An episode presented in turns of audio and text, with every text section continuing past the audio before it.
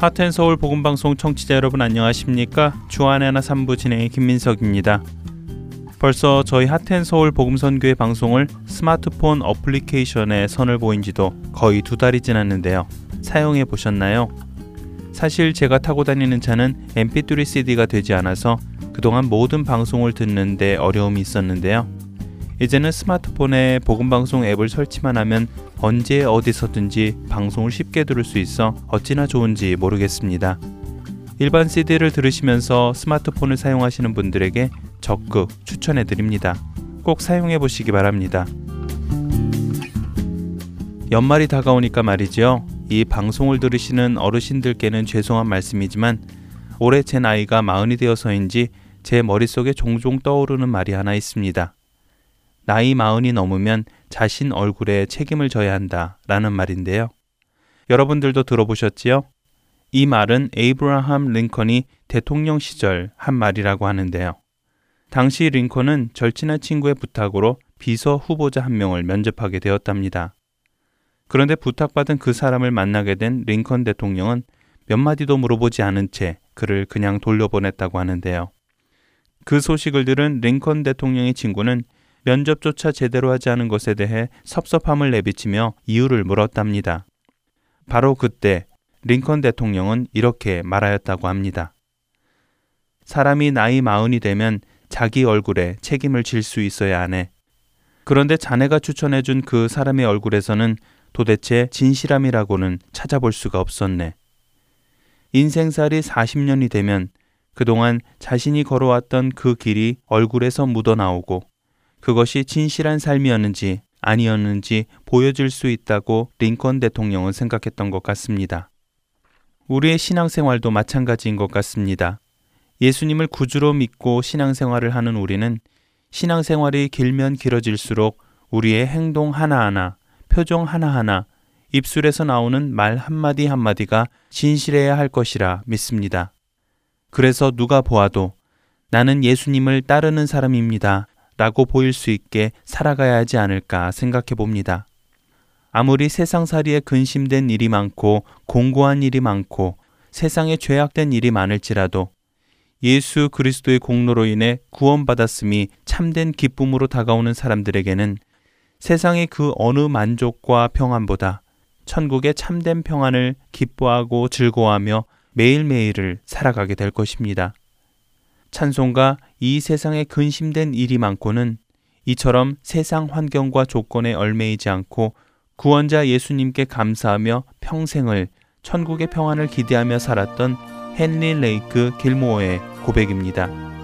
오늘은 그래서 12월 첫 찬양으로 찬송가 이 세상에 근심된 일이 많고를 들으신 후에 계속해서 이야기 나눠볼까 합니다. 이 세상에 군신대 일이 많고 참 평안을 몰랐구나. 내 주 예수 날로라 부르시니 오 평안이 이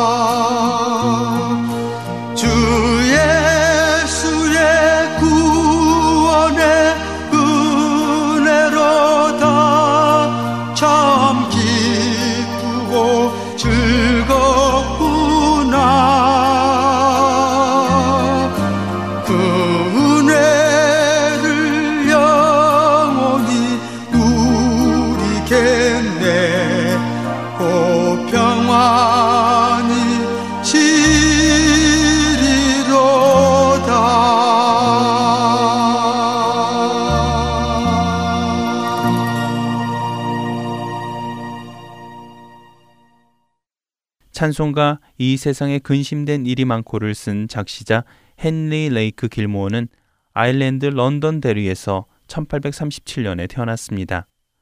어려운 가정 형편 속에서 자라난 그는 어릴 적부터 하나님께 가난에서 벗어날 수 있게 해달라고 늘 기도했었죠.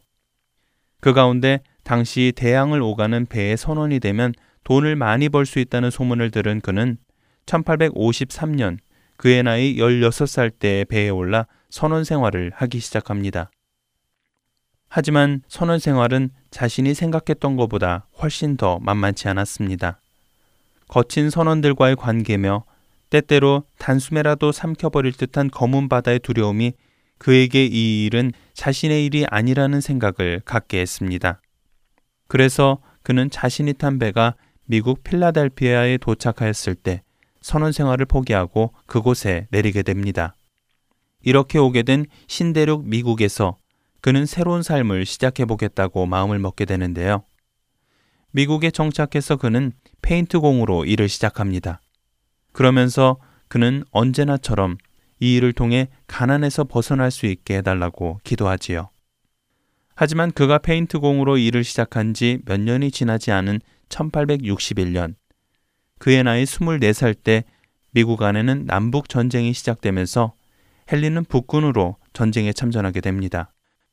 그러나 얼마 후 그는 남군의 포로로 잡혀 남군 포로 수용소에서 지내게 되지요. 그는 하나님께 가난을 면하고 평안한 삶을 살게 해달라고 기도하였지만 그의 삶은 그의 기도하는 반대로 가난에서 벗어나지 못하고 더욱이 전쟁 포로로까지 잡혀 수용소에 있는 신세가 되었습니다. 그러던 어느 날 포로 수용소 생활 가운데 그는 문득 성경을 읽어야겠다는 생각이 들었습니다. 그리고 성경을 읽기 시작하자 그는 그곳에서 하나님께서 주시는 평안은 자신이 생각했던 평안과는 다른 것임을 깨닫게 됩니다. 그러자 헨리의 기도는 달라졌습니다. 평안함을 구하는 것이 아니라 구원의 길로 끝까지 인도해 주시기를 기도하기 시작했습니다. 1865년 남북 전쟁이 끝남과 함께 석방이 되게 된 헨리는 곧바로 치대에 들어가 공부를 시작합니다. 그리고 7년 뒤 32살의 나이에 치과 의사가 된 그는 뉴저지주 웨노나라는 곳으로 가 치과를 개업하고 또한 교회가 없었던 그곳에 감리 교회를 개척하고 복음을 전하는데 헌신적인 수고를 시작합니다.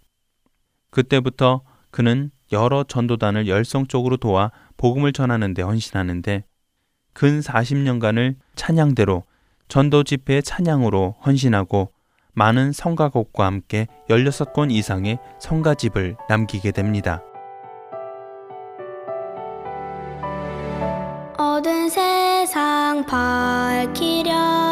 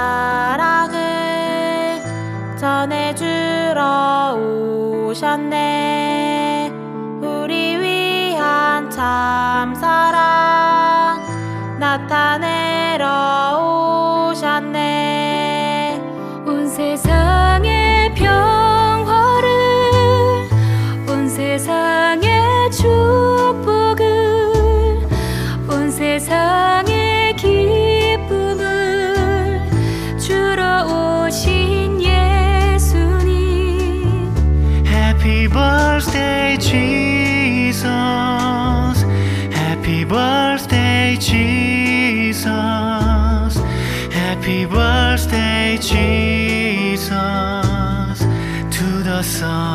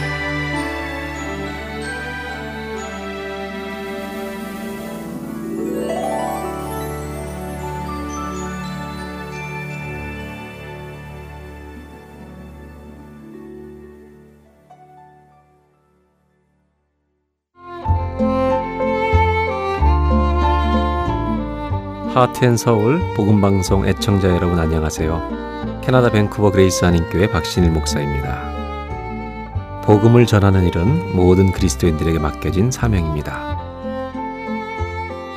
하트앤서울 복음방송은 생명의 근원 되시는 예수 그리스도만을 전하는 방송사입니다.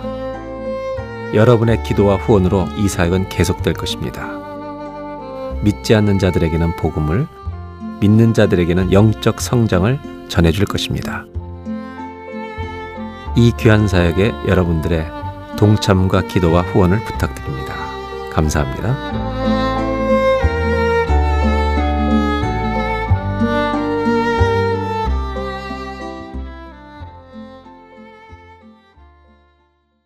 세인트루이스 한인장로교회 최충희 목사께서 전해주시는 최충희 칼럼. 오늘의 제목은 팬인가 제자인가입니다.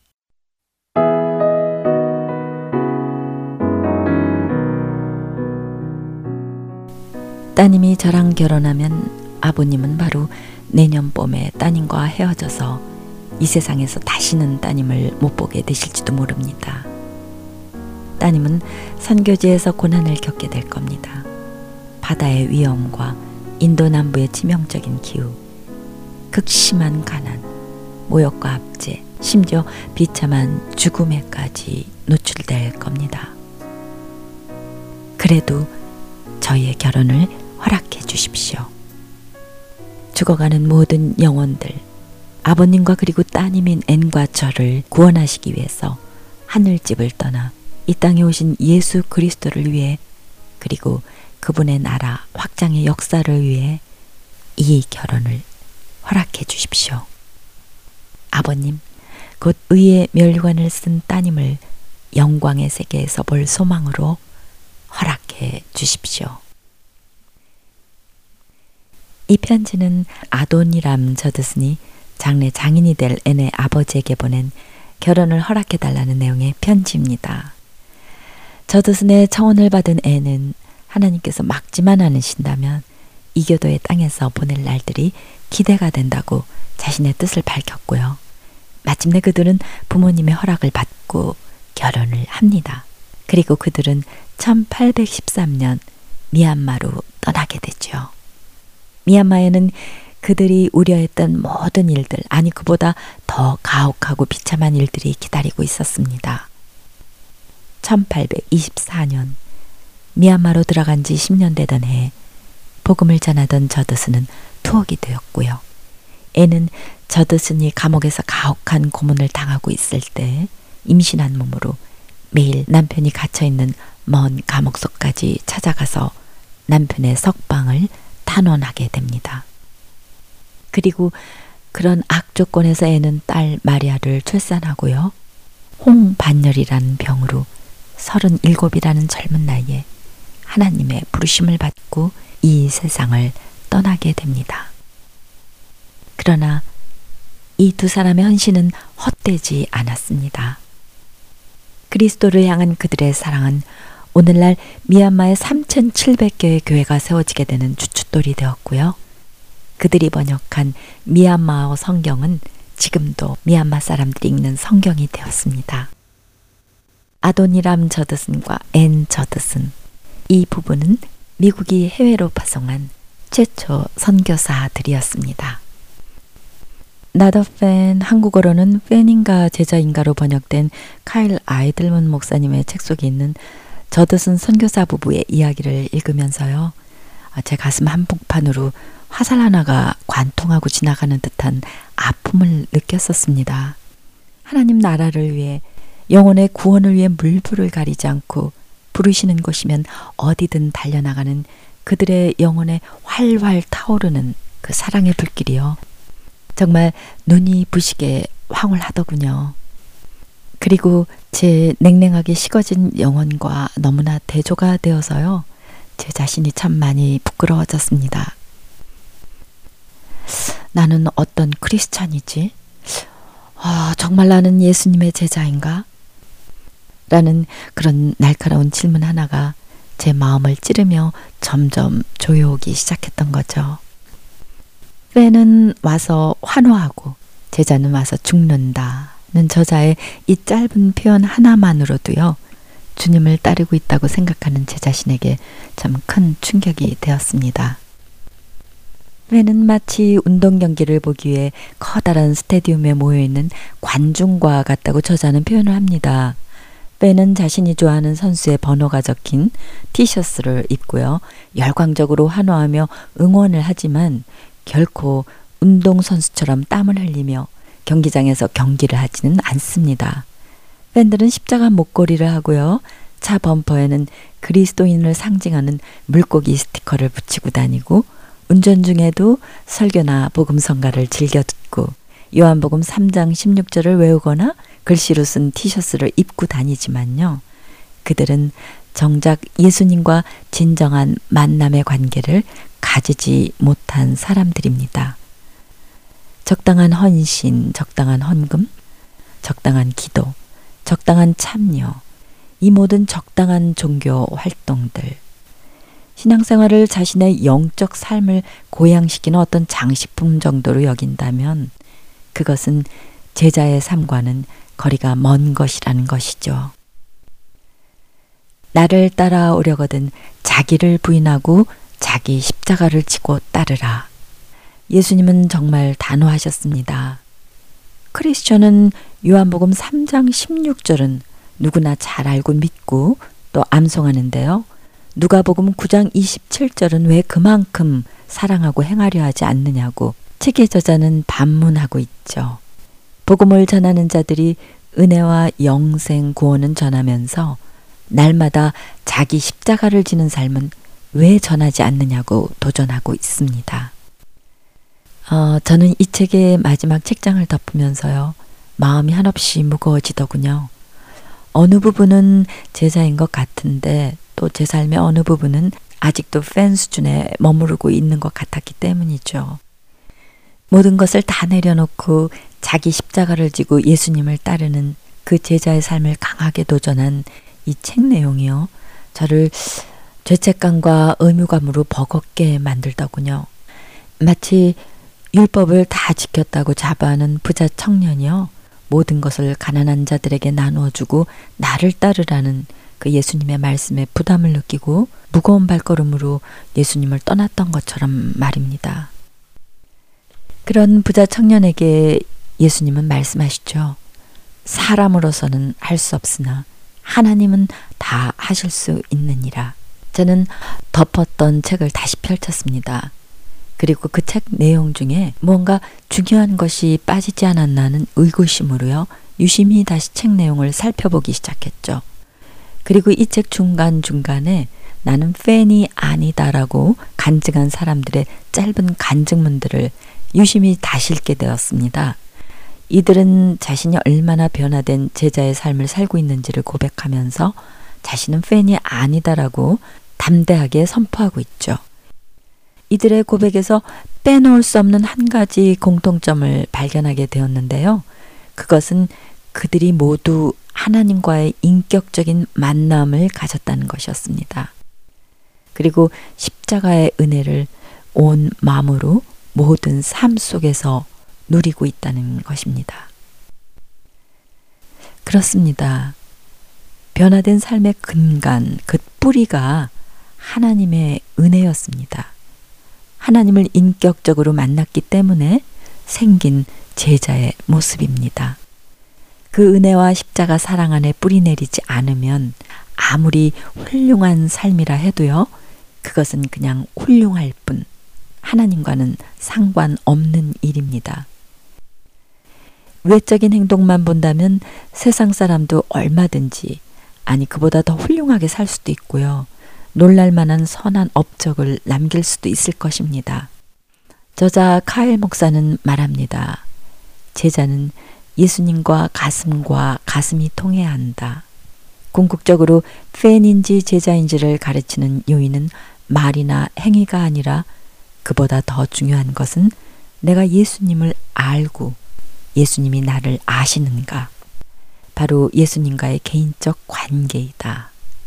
팬들은 말로써 행위만을 따진다. 그러나 제자는 착한 말과 행위가 모두 그분과의 관계에서 자연스럽게 흘러나온다.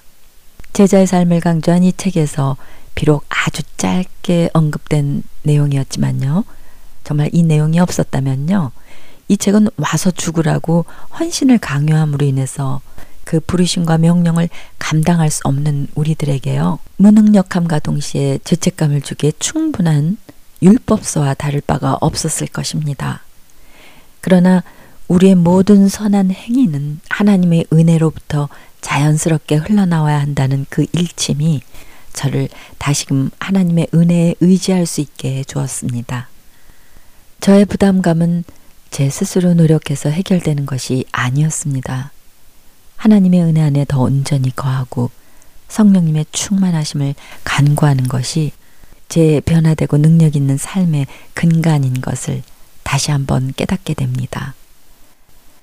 부름받아 어디를 가야 하고요. 무언가를 해야 하는 것 이전에 우리는 오늘도 주님의 말씀에 귀를 기울이고 겸손히 무릎을 꿇으며 성령의 충만함을 간구드리는 주님과의 사랑의 시간을 온전히 누려야 함을 다시 한번 확인하게 됩니다. 하나님의 사랑의 깊이와 넓이를 더 깊게 깨달을 때 우리는 기쁨으로 우리의 자유로운 선택에 의해 스스로 주님의 제자가 되기를 소원하게 될 것입니다. 그래서 우리가 지고 가야 할 자기 십자가가 결코 부담으로 버거움으로 다가오지 않고요. 영광의 십자가로 다가오게 될 것임을 다시 한번 확신하게 됩니다. 그래서 겁낼 필요도 부담스러워할 필요도 없습니다. 주님이 부르셨고 주님이 준비시키시고 주님이 행하실 것이기 때문입니다. 그 가장 행복한 부르심, 나를 따르라. 그 부르심에 우리는 순종한 제자입니다. 그 가장 가혹한 부르심, 나를 부인하고 자기 십자가를 지고 따르라. 이 부르심을 날마다 훈련하는 우리는 제자입니다. 충격적인 부르심. 와서 죽으라. 그 부르심에 우리는 순종하기 위해 오늘도 성령의 충만함을 간구드리는 부르심을 향해 쫓아가는 제자들입니다. 사람으로는 할 수 없으나 하나님은 다 하실 수 있느니라. 사랑과 극률이 가득 담기신 주님의 그 음성이 제 귓가에 들리는 듯합니다. 사람으로서는 할 수 없으나 하나님은 다 하실 수 있느니라. 주님, 우리로 팬이 아닌 제자로 살게 하여 주시옵소서. 아멘.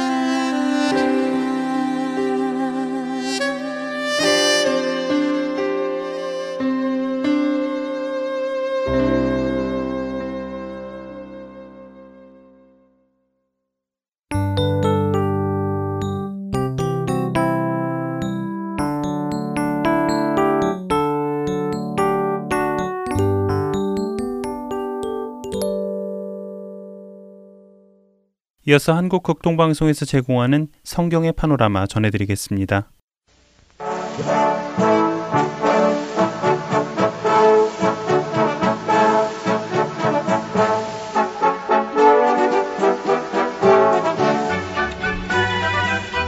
성경의 파노라마 성경의 전체적인 큰 흐름 살펴보고 있습니다. 노우호 목사님이십니다. 목사님 안녕하세요. 반갑습니다. 김성윤입니다.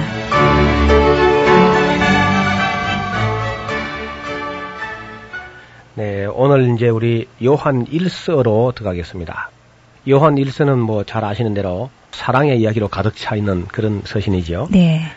요한 사도를 사랑의 사도라 이렇게 말씀하고 있고 또 요한 1서를 사랑의 서신이다 그런 말씀도 합니다.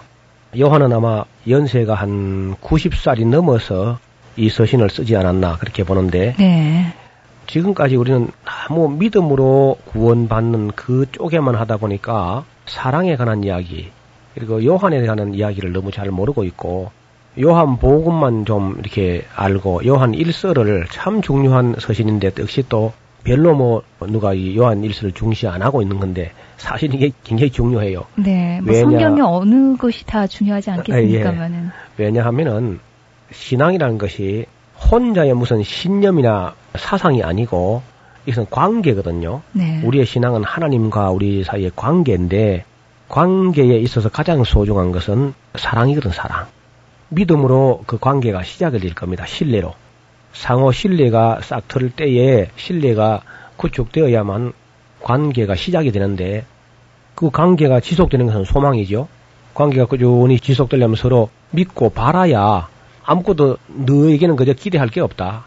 당신에게는 아무것도 바랄 수 없다. 그러면 아마 관계는 깨지고 말 거예요. 네. 그래서 믿음과 함께 신뢰와 함께 소망 서로 모든 것을 바라며 모든 것을 견디며 이렇게 바라보는 것 서로 소망을 가지는 것 참 중요합니다. 오늘 우리가 완전하지 못하다 할지라도 또 내일을 바라보면 소망이 아주 중요하죠. 그러나 소망만 가지고는 안 되고 역시 관계의 완성은 사랑이라고 볼 수 있습니다. 창세기 3장에서 하나님과 인간 관계가 그 불신앙으로 말미암아서 깨지는 장면이 나옵니다. 선악을 알게 안 나무 실과를 따먹고 하나님과의 관계 속에 죄라는 개념이 들어오면서 아주 이걸 어렵게 합니다. 그래서 이 관계를 깨뜨리는 게 바로 죄죠, 죄. 교제를 회복시키는 것은 믿음이고 교제를 완성시키는 것은 사랑이라고 할 수 있습니다. 자, 그렇다면은 우리가 창세기서부터 쭉 달려왔는데 어디를 바라보고 달려왔냐면은 바로 이 요한 1서의 사랑의 교제, 하나님과의 코이노니아가 다시 완전히 회복되는 바로 여기를 보고 달려왔다고 할 수 있습니다. 네. 그래서 그렇게 중요한 게 요한 일서군요. 그렇죠. 만약에 우리가 교회나 가정이나 천국이 말이죠. 사랑의 교제가 이루어지지 않는다면은 그게 무슨 가정도 아니죠. 그건 교회라고도 할 수 없고요. 또 천국도 만약에 사랑의 교제가 없다면은 그 갈 필요가 뭐 있겠습니까?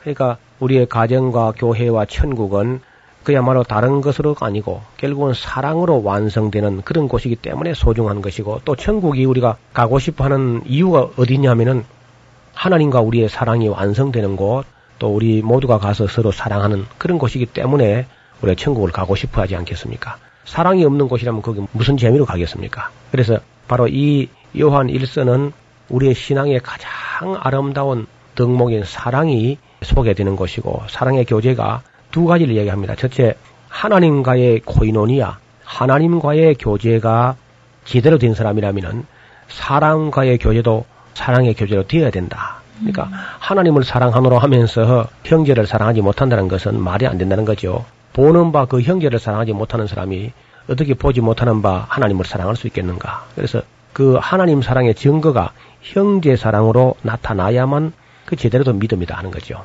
이 바울도 할례나 무할례 그 다 아무것도 아니고 가장 중요한 것은 사랑으로 역사하는 믿음. 믿음을 가지고 있때 사랑이 있는 믿음, 사랑으로 역사하는 믿음이야말로 그 진짜 믿음이다. 그렇게 이야기를 합니다.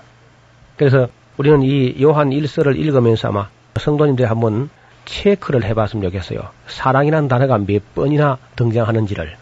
그야말로 온통 그저 사랑 이야기로 가득 차 있게 됩니다.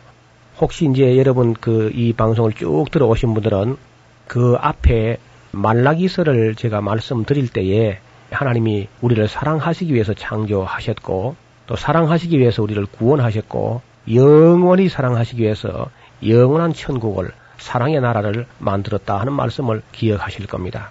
그래서 우리는 사랑이 없으면 뭐 아무것도 아닙니다. 천사의 말을 다 하고 온 세상 만국 방언을 다 한다 할지라도 그는 사랑이 없으면 그는 소음과 꽹과리에 불과한 것이고 산을 옮길 만한 모든 믿음이 있을지라도 사랑이 없으면 아무 의미도 없는 것이고 또 모든 지식을 알고 모든 비밀을 안다 할지라도 사랑이 없으면 그는 교만의 재력밖에 아무것도 아니라는 겁니다. 그래서 정말 요한 신학이라는 이 신학은 최고의 신학이라 할 수 있는데 이것은 바로 사랑의 신학이라고 할 수 있습니다. 마르틴 루트라든지 또 옛날에 그 바울이라든지 이런 분들이 믿음을 참 강조했습니다. 네. 믿음으로써 어렵담을 받는다. 율법의 행위로서가 아니고 믿음으로써 어렵담을 받는다. 이거는 뭐 굉장한 거의 혁명적인 진리였죠. 그걸로서 신앙이 끝난다 하면은 그는 참 이상한 믿음이 되겠죠. 반드시 그렇게 믿음으로 출발한 것이 소망으로 나아가서 마침내 사랑으로 완성되는 믿음을 가졌을 때 그게 참 믿음이라는 겁니다. 그래서 히브리서 야고보서가 정말 살아있는 참 믿음을 이야기하고 있고 베드로가 우리 앞에 공부했던 베드로 사도는 소망을 이야기하는가 하면은 그 소망은 역시 하나님의 약속에 근거한 진짜 산 소망. 그리고 이제 요한은 다시 이제 사랑으로 이걸 마무리하려고 하는 겁니다. 그래서 정말 우리의 신앙생활의 뿌리가 믿음이라고 하면은 줄기는 소망이 될 것이고 그 위에 꽃은 아마 사랑이 되지 않겠습니까? 거기서 향기가 있는 것이고 거기서 열매가 있는 것이죠. 만약에 우리가 나무가 한번 뿌리가 깊어도 줄기가 없으면은 거기 아무 꽃도 열매도 없지요.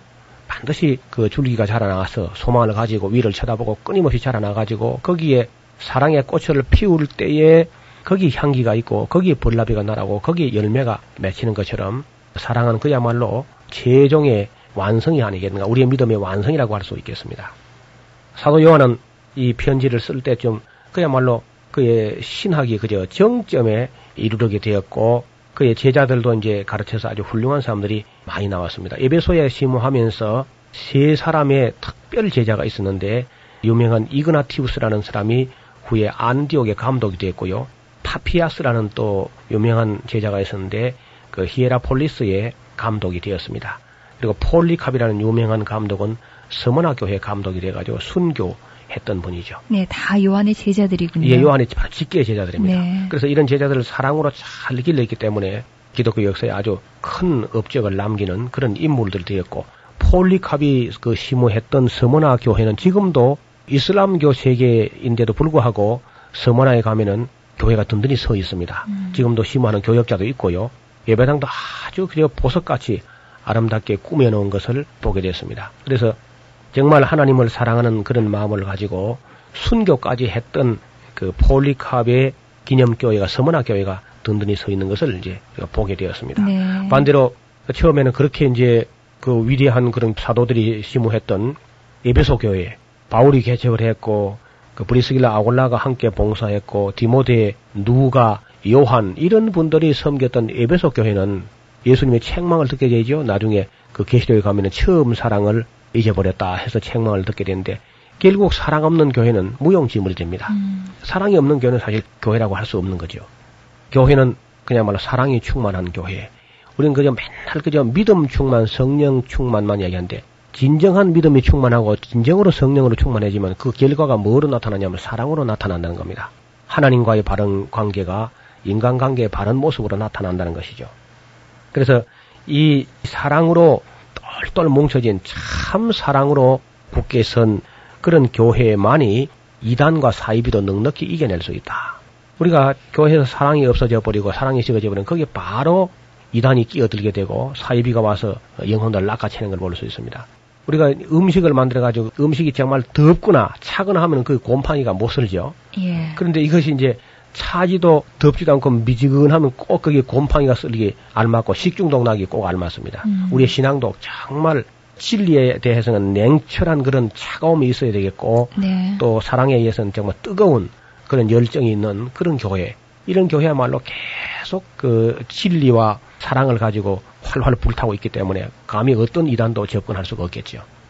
사도 요한은 바로 그 사랑이 있는 교회 또 믿음과 소망을 있는 참 교회 그리고 하나님을 사랑하는 교회이면서 이웃을 사랑하되 정말 제 몸같이 더 나아가서 자기를 희생하면서까지 사랑하시던 예수님의 사랑 같은 그런 사랑이 있는 교회가 되기를 바라면서 이 요한 1서를 쓰고 있는 것입니다. 우리는 맨날 그저 구원의 확신 그 단계, 즉 믿음으로 말미암아서 구원의 확신 그 단계를 넘어서지 못하고 있기 때문에 야고보서까지도 가지 못하고 베드로전서도 가지 못하고 요한 1서도 가지 못하고 맨날 그저 로마서 갈라디아서 아니면 그저 복 받는 거 그런 데서 그저 머물러 있는 그런 안타까움을 우리가 보이고 있습니다. 그래서 누가복음 6장이라든지 마태복음 5장 같은 데서 정말 사랑하되 원수까지 사랑하라고 하신 그 예수님 말씀을 우리가 다시 새긴다고 하면은 감히 아마 교만할 엄두도 내지 못할 거예요. 우리가 최고의 경지가 사랑의 경지라는 것은 베드로도 얘기했습니다. 믿음의 덕을 덕의 지식을 지식의 절제를 절제의 인내를 인내의 경건을 경건의 형제의 우애를 형제의 우애에 사랑을 하되 형제의 우애뿐 아니고 이웃 사랑을 넘어서 불신자 원수까지도 사랑하는 그 사랑의 세계까지를 이야기하고 있는 겁니다. 그래서 우리가 만약에 요한 1서가 지시하는 바 사랑을 이루지 못한다고 하면은 우리는 아직 여전히 어린 나이에 불과한 것이고 아주 이기적인 데 머물러 있다고 할 수 있습니다. 그래서 장성한 사람의 분량은 바로 요한 1서에는 이 사랑이 온전히 되어서 하나님을 사랑하는 그 사랑으로 또한 이웃을 사랑하고 더 나아가서 예수님의 사랑 같은 그런 사랑이 있는 교회가 되기를 바라면서 이 요한 1서를 쓰고 있는 것입니다. 요한 2서는 그야말로 참 오늘 우리가 쓰는 편지처럼 한 바닥, 한 페이지 정도 쓴 그런 편지입니다. 여기는 무슨 뭐 굉장한 어떤 무슨 교리를 크게 담고 있다든지 그런 큰 이야기는 아니고 다만 요한이 이제 어떤 교회를 지금 방문하려고 하는데 그 방문에 앞서서 방문하겠다는 그 전가를 보내는 것처럼 그리 단순한 그런 편지이기는 합니다. 그리고 이 수신자는 어떤 부녀로 되어 있어요. 네. 그런데 여자이면서도 자기 집을 개방해 가지고 가정 교회를 하고 있는 그런 자매 같이 보입니다.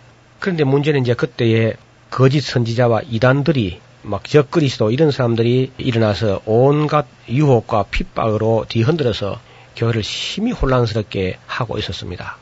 자, 이때에 이때 우리는 이제 한 가지 역사적인 사실을 발견하게 되는데 그것은 그럴 때에 요한이 얼마나 중요한 인물이냐는 거죠. 음. 만약에 요한도 다른 사도들처럼 일찍이 순교하고 그 이후에 속사도 즉 사도들의 제자들의 증언 같으면 네. 별로 근거가 없잖아요. 좀 네. 근거가 떨어지거든 아무래도 음, 네. 사람들이 일반적으로 말이죠. 왜냐하면은 예수님께 직접 듣고 직접 배운 특별히 그 요한 사도는 아주 그 관찰력이 뛰어난 사람이거든요. 네.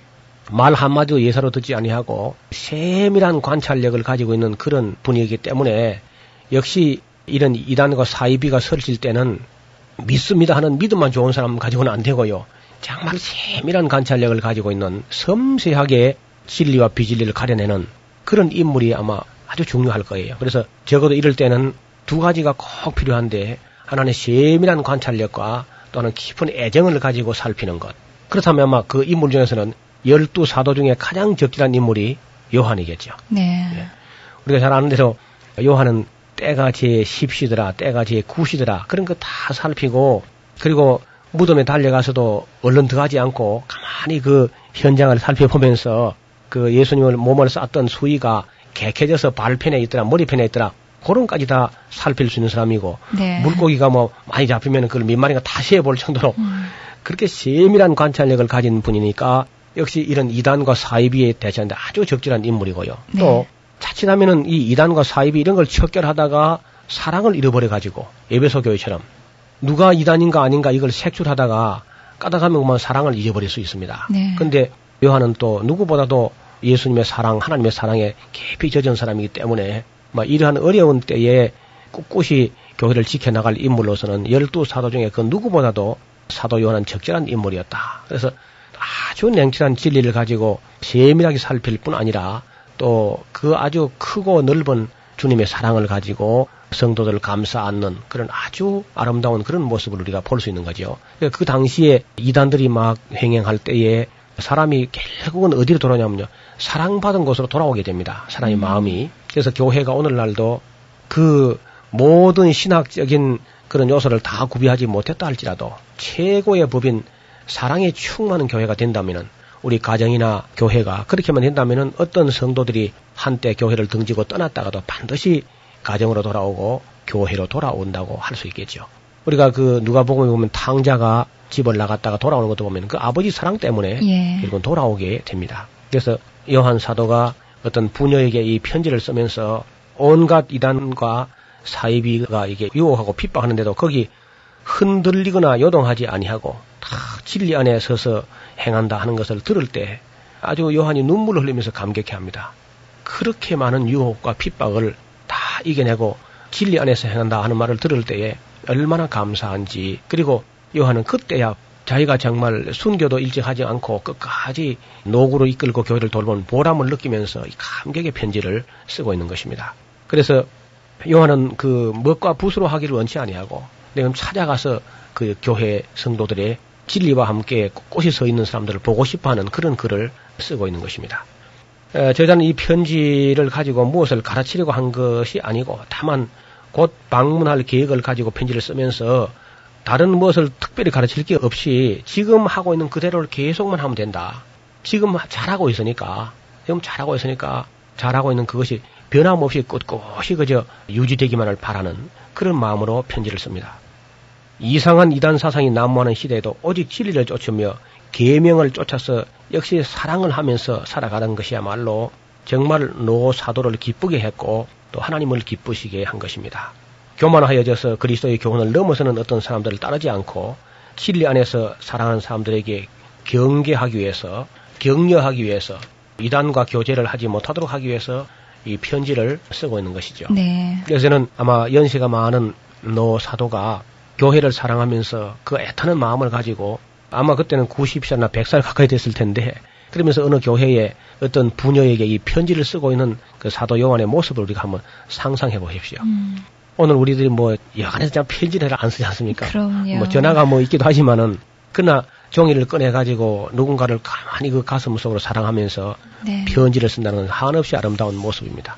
사도 요한의 그런 모습을 우리가 눈에 선하게 그릴 수가 있겠습니다. 네. 그다음 이제 뭐 그 비슷한 편지가 역시 함께 기록된 것 같은데 요한 3서도 비슷해요. 비슷하면서도 수신자가 다르고 또 수신자가 살고 있는 교회 환경이 약간 다른 것을 느낄 수 있습니다. 이 가이우스라는 사람에 대해서는 우리가 별로 아는 게 없습니다. 요한 3서의 수신자가 되는 가이오라고는 이 사람은 어떤 사람인지 설명이 별로 없기 때문에 상상도 잘 할 수가 없는데 어떻든 사도 요한을 존경하고 따르는 사람이고 요한의 가르침을 그대로 지켜나가는 그런 인물이었던 걸로 봅니다. 네. 그 역시 이제 한 교회를 맡아 있는 그런 인물이었을 거예요. 그 저자가 수신자인 가이오를 사랑한다는 표현을 네 번씩이나 쓰고 있습니다. 역시 이 서신도 기록된 연대는 그렇게 분명하지는 않은데요. 요한 2서와 역시 비슷한 시기에 기록됐을 겁니다. 그때 역시 케린투스파라고 하는 영지주의 이단이 설치고 있었습니다. 그 영지주의라는 것은 이 다음에 한번 또 따로 설명할 기회가 있겠는데 아마 그리스 철학하고 기독교의 어떤 소스를 이렇게 함께 섞어서 믹서해가지고 이상한 종교를 만들었던 건데 야. 아주 애매기는 사람들이었습니다. 초대교회 최대 이단이었죠. 네. 하나님께서는 이걸 뭘 자꾸 섞는 걸 싫어합니다.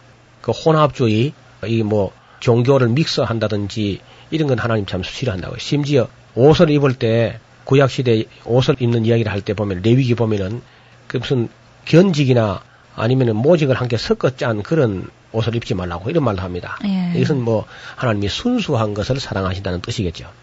그래서 영지주의 이단들은 예수께서 육체로 왔다는 말은 말이 안 된다. 하나님이 어떻게 육체가 되느냐. 근데 그리스 철학에서는 육체나 물질은 악한 것이고 영은 선한 것이다 하는 그런 철학 때문에 하나님이 어떻게 육체가 되느냐. 그는 말도 안 된다는 거죠. 그래서 예수님 온 것은 육체로 온 것이 아니다.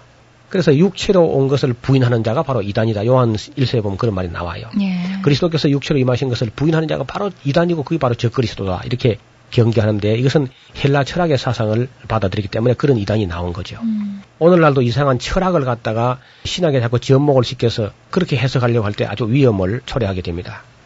이 요한 1서, 2서가 기록될 당시에는 이제 전도자라는 복음을 전하는 전도자가 있고요. 또 선지자라는 그런 이름으로 교회를 순회하는 그런 분도 들어 있었습니다. 그럴 때 이제 거짓 선자를 분별도 해야 되겠고 또 교회에서는 그런 이제 선지자나 복음 전자 오면은 재워 보내고 먹여 보내고 이제 하는 그런 예우가 있었는데 이것을 이제 교회가 당연히 해야 될 일을 하지 못하게 하는 어떤 사람이 있는데 디오드레베라는 사람이 있었습니다. 이 디오드레베는 아주 고약한 인물이었는데 이 사람은 자기가 열심히 해가지고 1등 되는 것이 아니고 남을 못하게 해가지고 자기가 1등 되려고 하는 으, 아. 으뜸되기를 좋아하면서도 자기가 열심히 해서 으뜸되는 게 아니고 다른 사람을 못하게 해서 자기가 1등 되려고 하는 아주 못된 사람인데 네. 이게 참 놀랍게도 오늘날도 교회에서 가끔 이런 사람이 있습니다. 없었으면 참 좋겠는데 남을 못하게 해요 뭘. 남이 뭐 하는 거 전부 싫어하고 자기도 별로 하지 않으면서 그래서 남이 잘하면 자기보다 앞서니까 그거 싫어하면서 남을 못하게 해서 자기가 으뜸되기를 좋아하는 그런 그 디오드레베의 영을 받은 사람들이 가끔 교회에 있는데 아주 극히 삼가할 일이죠. 그래서 역시 이 책의 수신자가 되는 가요라는 사람은 정말 손님 대접을 잘 하는 사람이었고 교회의 아주 일꾼들이었습니다. 그래서 이러한 사람들이 그 영혼이 정말 그 요한이 그 기도하면서 이 사람은 영적으로 아주 바르게 되어 있다는 겁니다. 영적으로 잘 되어 있기 때문에 그 영혼이 잘 되면 같이 네가 손으로 하는 모든 범사가 잘 되고 또 강건하기를 간구한다. 그런 내용으로 기도하면서 이 편지를 쓰고 있습니다. 요한은 이 우리가 이제 밝혀지고 보존된 것은 이 두 편지가 있을 뿐인데 네. 그 소아시아 지방의 에베소 교회를 중심으로 그 인근에는 수를 헤아릴 수 없는 가정 교회들이 많이 있었거든요. 예. 그러니까 이 편지 쓴 것을 봐서 요한 아마 이 두 편지만 아니고 많은 편지를 썼을 거라는 생각이 들어요. 네. 그 교회를 다 살피면서 돌아서 또 편지 쓰고 격려하고 했던 것이 참 계속되는데 그래서 그때 당시에 이그두 편지만 이렇게 뭐 요한 1서까지 하면 세 개가 되겠는데 저는 뭐 이 세 개만 썼다고 보진 않습니다. 우리가 신약 성경도 보면은 바울이 라오디게아 교회에 보낸 편지도 지금은 우리가 찾을 수가 없지요. 그리고 그 외에도 많은 서신들이 있었는데 이 성경에 들어올 만한 이유가 어디 있었겠는가 하는 것은 그 이단과 사이비가 횡행하게 될 때에 그리스도의 교훈을 계명을 끝까지 지키면서 진리 안에서 행하는 것을 권면하는 말씀은 여전히 참 중요한 말씀이고 오늘 우리 한국 교회도 수많은 이단들이 설치고 있는데 끝까지 진리 안에서 하나님을 사랑하면서 교회에 충성 봉사하면서 또 겸손한 마음으로 섬기는 마음으로 그렇게 충성 다하는 것을 격려하는 이런 편지는 여전히 필요하다고 믿습니다. 요한 1서 2서는 짧은 편지니까 쭉 읽어서 이 격려가 우리 모두에게 격려가 될 수 있기를 바람하지 않습니다. 감사합니다. 성경의 숲과 나무 동시에 살펴보는 시간이었죠. 성경의 파노라마 노우호 목사님이셨습니다. 목사님 고맙습니다. 감사합니다. 김성윤이었습니다.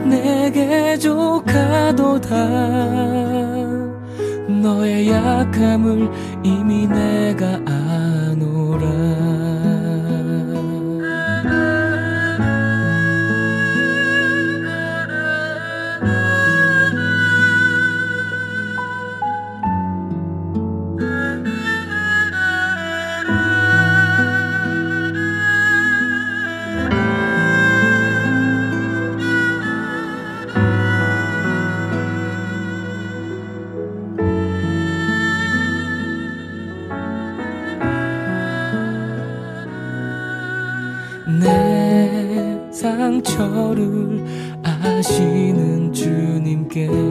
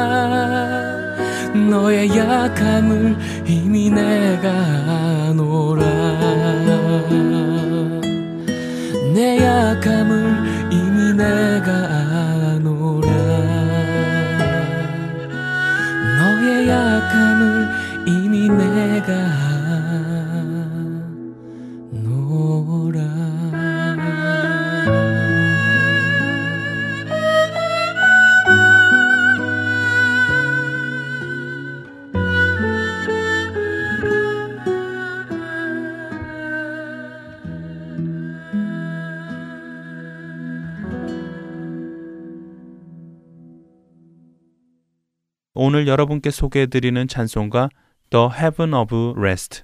이 세상에 근심된 일이 많고는 과거 자신이 말씀에 무지하여 하나님께서 주시는 참된 평안의 의미를 잘못 알고 살아가던 자신의 모습을 생각하며 지은 곡이라고 합니다. 그리스도인이라면서도 세상 사람들과 구분이 되지 않는 삶을 살며 그것이 하나님께서 주실 평안이라고 생각하며 살아갔던 자신을 돌아보며 자신과 같은 길을 걷고 있을 잘못된 신앙을 가진 사람들에게 전하고 싶었던 메시지를 담은 곡이었습니다. 이 곡이 한국어로 번역되어 불리게 된 것은 1892년부터 1940년까지 48년간을 원산과 평양에서 선교사로 섬기던 윌리엄 스왈른 선교사에 의해 소개되면서인데요. 당시 한국말을 가장 잘하는 선교사라고 불리던 이 스왈른 선교사는 이 곡을 어떻게 해야 우리나라 사람들의 정서에 맞게 곡이 쉽게 이해될 수 있을까 생각하면서 번역하였다고 합니다. 이 세상에 근심된 일이 많고 참 평안을 몰랐구나. 내 주 예수, 날 오라 부르시니 곧 평안이 쉬리로다. 주 예수의 구원의 은혜로다. 참 기쁘고 즐겁구나. 그 은혜를 영원히 누리겠네. 곧 평안이 쉬리로다. 그의 고백 속에서 참 평안을 찾은 자의 기쁨을 느낄 수 있습니다. 여러분은 이 참 평안을 누리며 살아가고 계십니까? 세상의 평안이 아닌 하늘의 평안을 누리며 살아가고 계시지요? 주님 주신 그 신령한 평안을 누리는 우리 모두가 되기를 바랍니다. 진행의 김민석이었습니다. 여러분 안녕히 계세요.